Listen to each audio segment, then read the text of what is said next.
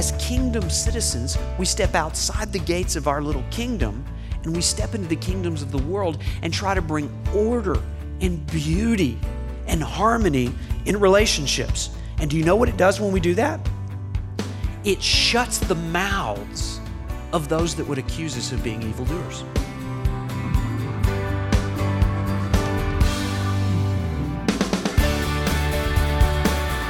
Welcome to Resonate with Trent Griffith, Senior Pastor of Harvest Bible Chapel in Granger, Indiana. I'm Aaron Paulus. We've spent the last several weeks learning what it means to be a kingdom citizen. Scripture identifies those who belong to Christ as a chosen people, a royal priesthood, a holy nation, and God's possession. Last week, Pastor Trent taught that the Bible also calls believers exiles and introduced us to the first of five things an exile must understand. We learned first that exiles don't live to satisfy their passions.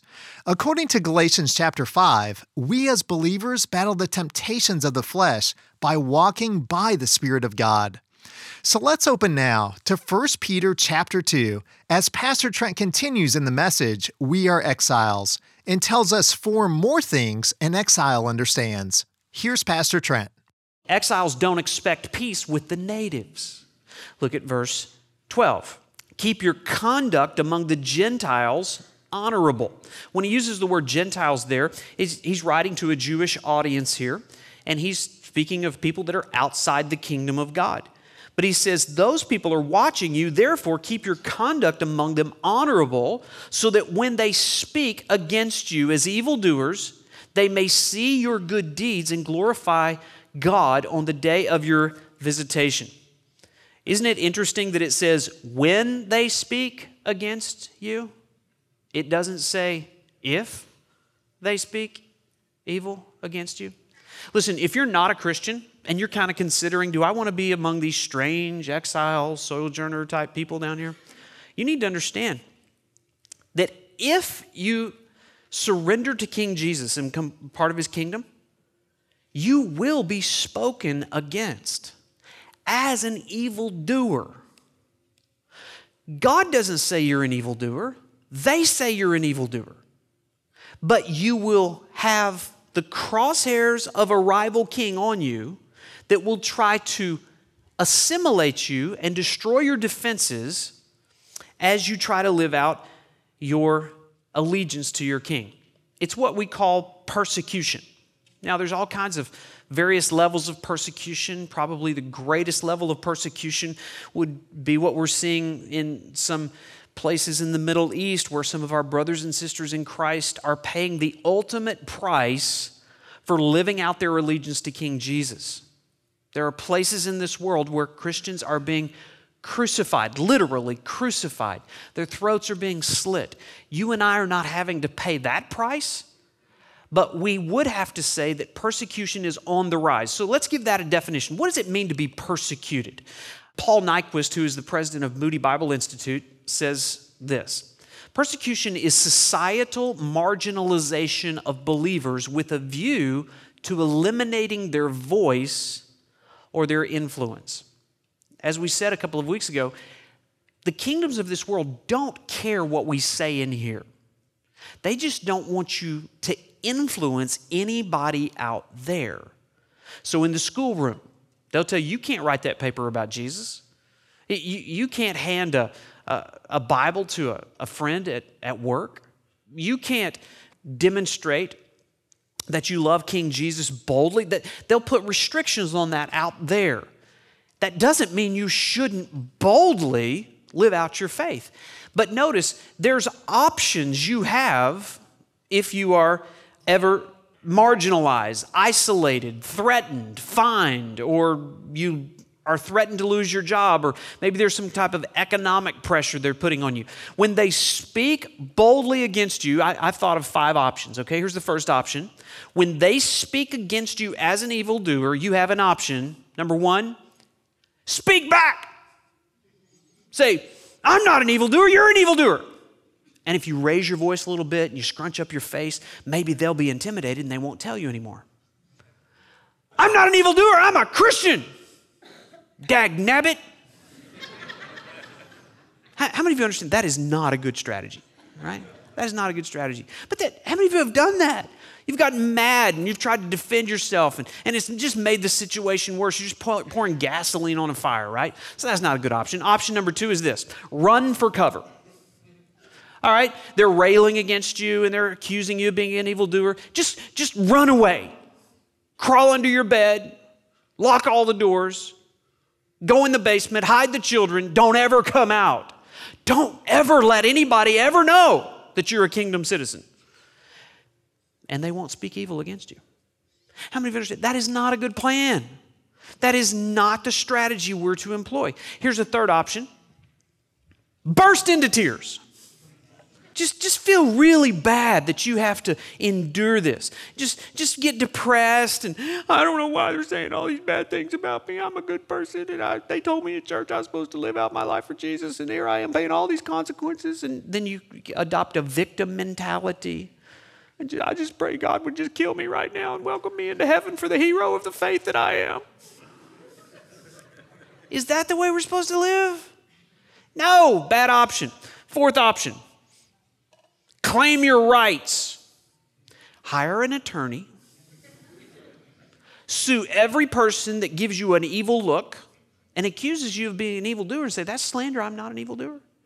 And you claim your rights and you say, No, the, the Constitution tells me that I have freedom of speech and freedom of religion and, and you can't talk to me that way. Now, listen, there, there are legitimate organizations that exist to defend religious liberty, and, and that is important. And there are times that lawsuits do need to be filed.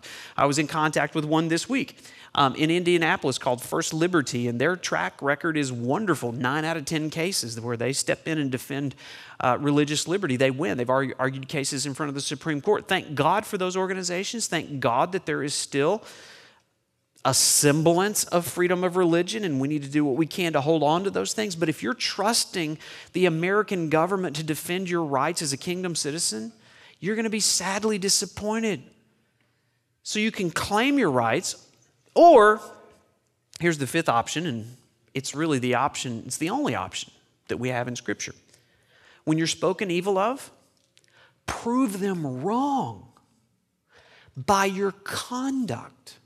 That's what he says in verse 12. Keep your conduct among the Gentiles honorable so that when they speak evil against you, they may see your good deeds and glorify God on the day of visitation.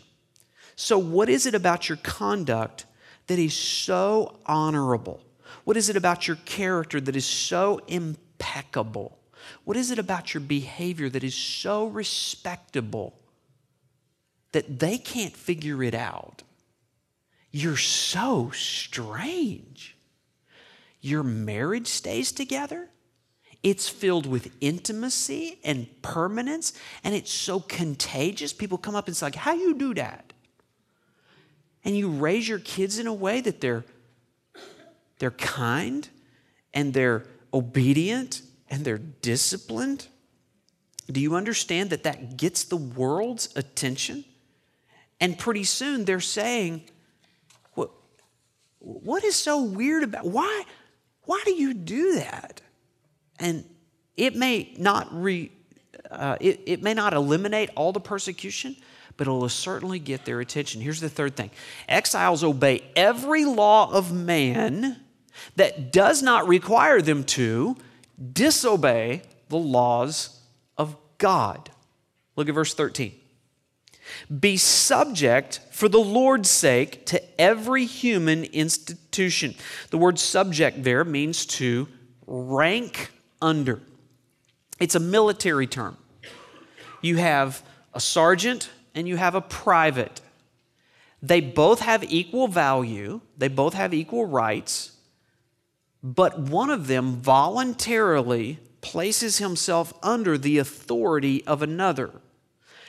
And this word is an important word for kingdom citizens because there are times that, as kingdom citizens, even though we answer to a higher authority, we voluntarily place ourselves under, notice, human institutions. What are the human institutions? Government, the marketplace. You might play on a sports team, and there are coaches and captains on that team. And you voluntarily put, place yourself under. One of the greatest mistakes that Christians make is thinking that you are above the law because you worship and serve King Jesus and answer to no other authority.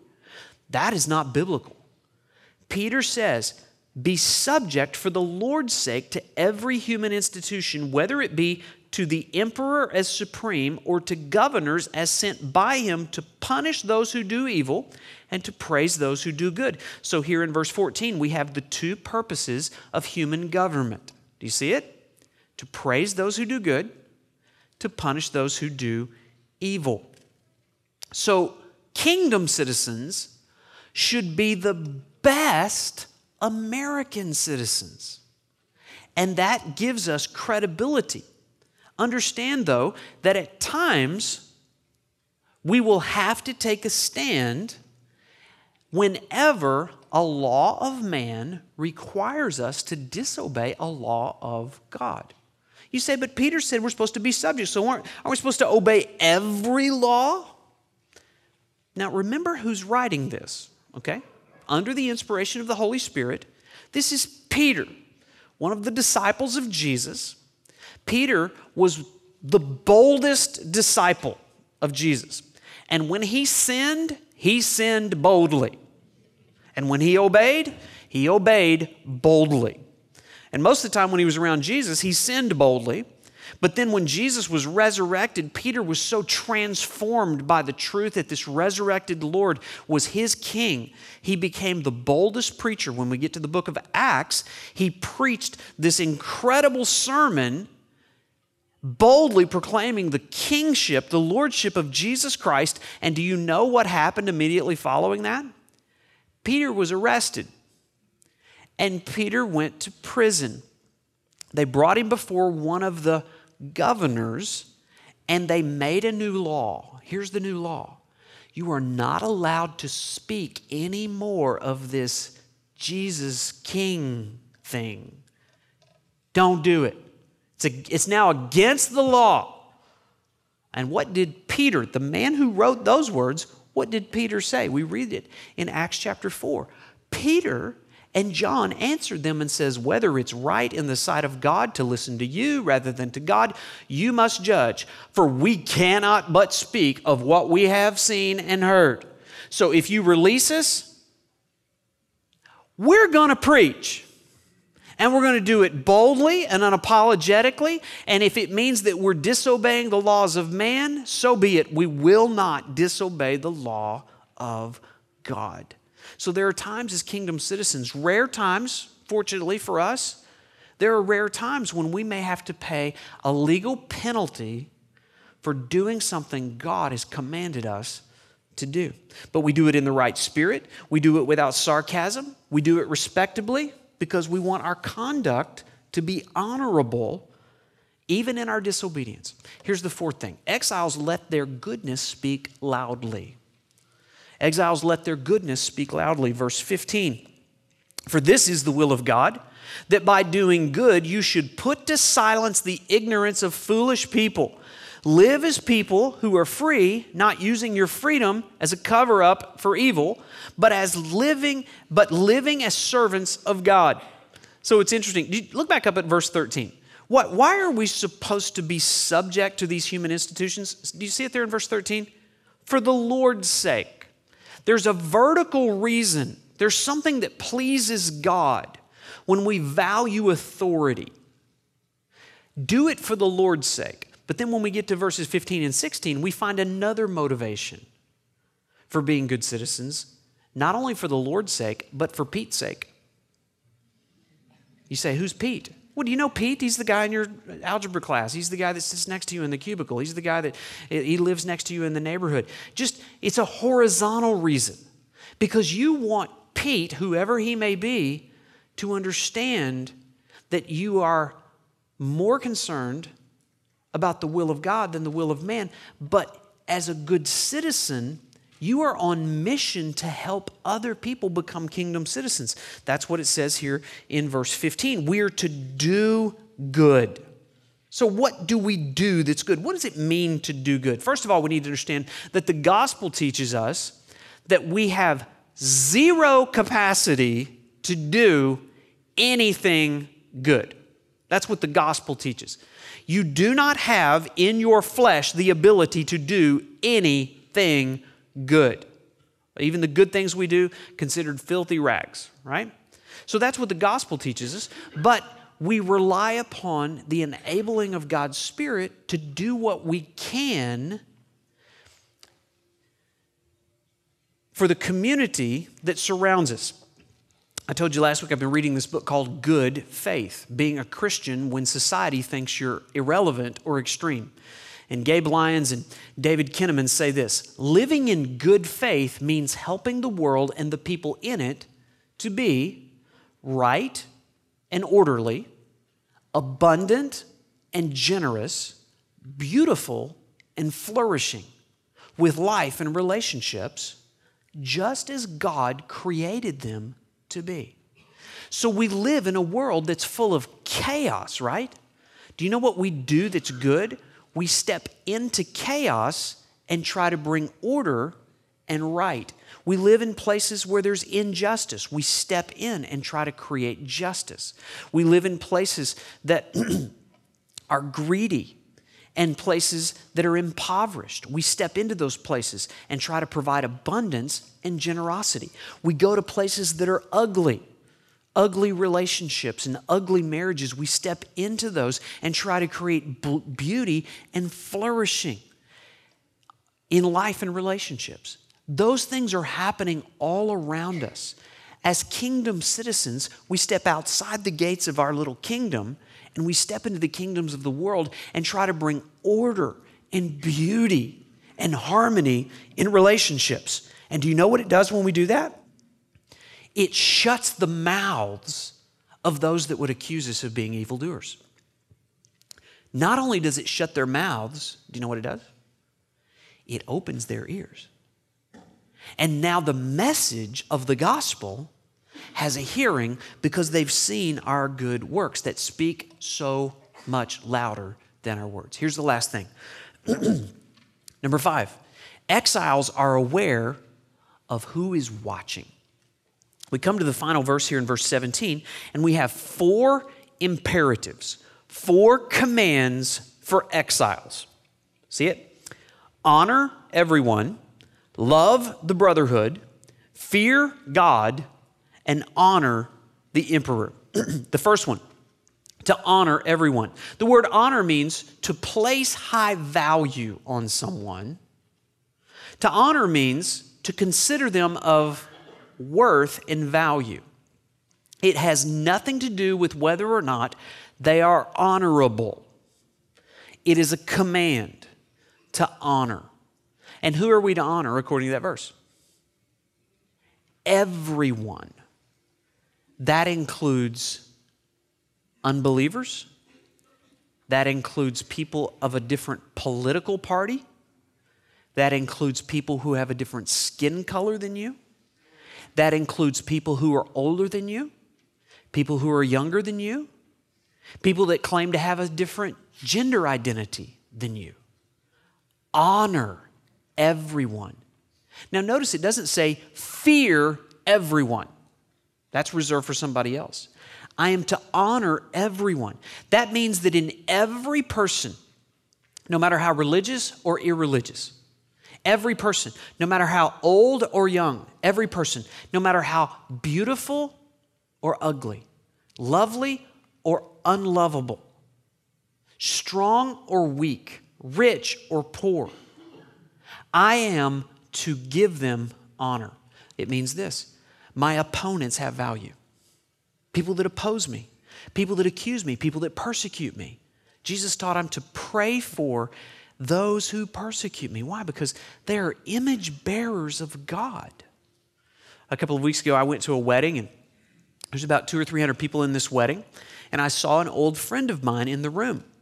And uh, uh, this, this is a guy who came out as a, an openly gay man a few years ago. He was he's still a friend of mine, and I knew that in that room, he was probably wondering if he was accepted, if anybody had any kind of friendship for him. And man, I went right to him, and I, guess who I sat next to in the wedding? I sat next, next to my friend. And, you know, we didn't debate the merits of, of homosexuality or Christianity or anything. I just, I just wanted him to know, you know what? I, th- this does not have to be awkward. You're an image bearer of God. I, I can have a conversation with you. I can sit next to you. We can laugh. We can enjoy our time together. It, is that the way that you live your life as a kingdom citizen? Or do you shy away from those people? Don't make eye contact with them. Don't get too close to them. Or do you honor everyone? Doesn't mean you approve of their lifestyle, doesn't mean you approve of their opinions, but you can express honor to somebody. And then this, he says, not only to honor everyone, but love the brotherhood. That means I need to find my fellow exiles and I need to love them. That's why it's so important that you are attached to a community of other exiles. It's hard and getting harder to live as a kingdom citizen. I need brothers and sisters to come alongside of me and encourage me and love me and help me and counsel me from time to time. So, listen, we got no room to be fighting with each other. Got no room to be picking apart and criticizing one another. In the family of God, we are brothers and sisters in Christ. We lock arms and we pray for one another. And what we said in the announcements earlier is so important. If you're one of the people that just kind of comes and participates on the fringe of our church, you're welcome to do that. But take your next step inside so that we can love you well and you cannot just benefit from a loving community, but that you can now contribute some of the love in your heart to love us. We, as exiles, need one another to love and be loved. Love the brotherhood. Here's the third command in verse 17 fear God. That means only God will receive my worship. The word fear there doesn't mean to be cowardly afraid of God. It doesn't mean that you run away from Him, it means you run to Him. The word fear is an expression of worship, it means reverential awe. That God is so high and so holy that I give Him the worship that is due Him. Now, notice it doesn't say fear everyone. Don't worship everyone, that's idolatry. It doesn't say that I am um, to, to fear the brotherhood. Don't worship the brotherhood, don't worship church. And it doesn't say I'm supposed to fear or worship the emperor. The word fear is reserved for God. My worship is reserved for God. He alone is high and lifted up. His name is above every other name. He is exalted. That's what keeps me centered and able to do the other three commandments. And the fourth is this honor the emperor. Do you know who the emperor was at the time Peter wrote this? It was a guy named Nero. Nero is probably known as the greatest hater of God and God's people in the history of mankind. Do you know what Nero would do with Christians, kingdom citizens? He would capture them, he would dip them in oil, he would impale them on a pole, put the pole beside his driveway, and you'd have a series of Christians impaled on poles, and then he would light them on fire so that when his chariot came up the driveway, he would have a lighted driveway. And Peter said, Honor that guy. Now, what is your complaint about President Obama? What, what, what, what problem and difference do you have with Hillary or Donald? Listen, I do not know who the next president's going to be. I don't know how you're going to vote. I don't know how I'm going to vote. It's probably going to look like this, though. Hold your nose and mark the box and send it through the machine, right? But I know this there is a name that is higher than any other name. Jesus Christ is exalted over all. The whole reason we're doing this series is to understand we don't have to panic and we don't have to complain and we don't have to criticize. We can pray for our president without including the phrase, Turn his wicked heart to you, Lord. Destroy the works of his hand. No. We can honor those that God has allowed to be in positions of authority, knowing that Jesus is our King. The best candidate is not available to be president. He's already king. So there is a sense in which, no matter who is in the Oval Office, it's going to be okay. Because I am living in exile, I'm a temporary resident. One day, the kingdoms of this world will become the kingdoms of our Lord. Would you stand with me right now? And as we conclude this message and as we conclude this series, I want to remind you of what is written in the final verse or in the final book of the Bible, speaking of our King. Revelation 19 says this Then I saw heaven opened, and behold, a white horse, with one sitting on it called Faithful and True. And in righteousness he judges and makes war. His eyes are like a flame of fire, and on his head are many diadems. And he has a name written on it that no one knows but himself. He is clothed in a robe dipped in blood, and the name by which is called is the Word of God. And the armies of heaven, arrayed in fine linen, white and pure, were following him on white horses, and on his robe and on his thigh was a name written. Say it with me King of Kings and Lord of Lords. There is a name that is exalted above all. Christ is exalted. His throne is one that is occupied. He is in complete control. He has not lost an ounce of his power, and he ever lives to make intercession for you, a citizen of the kingdom.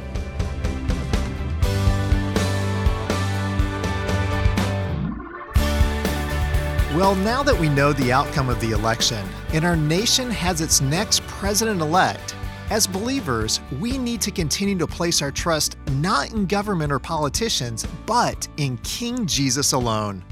And just as we learned today in 1 Peter chapter 2, as exiles, we are called by God to honor everyone, love the brotherhood, fear God, and honor the emperor. In doing so, we point others to Jesus and bring glory to our worthy King. Well, each week it is a privilege to bring Pastor Trent's teaching to the radio. And you can hear the same bold proclamation of God's Word each weekend at Harvest Bible Chapel. We love an opportunity to worship with you at one of our weekend worship services on two different campuses. We meet Saturdays at 5 p.m. and Sundays at 9 a.m. and 11 a.m. on our Granger, Indiana campus, and Sundays at 10 a.m. at our St. Joseph, Michigan location.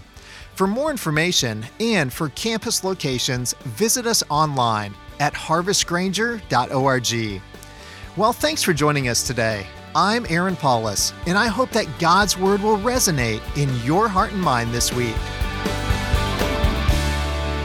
Resonate is a radio ministry of Harvest Bible Chapel Granger. Visit us online at harvestgranger.org.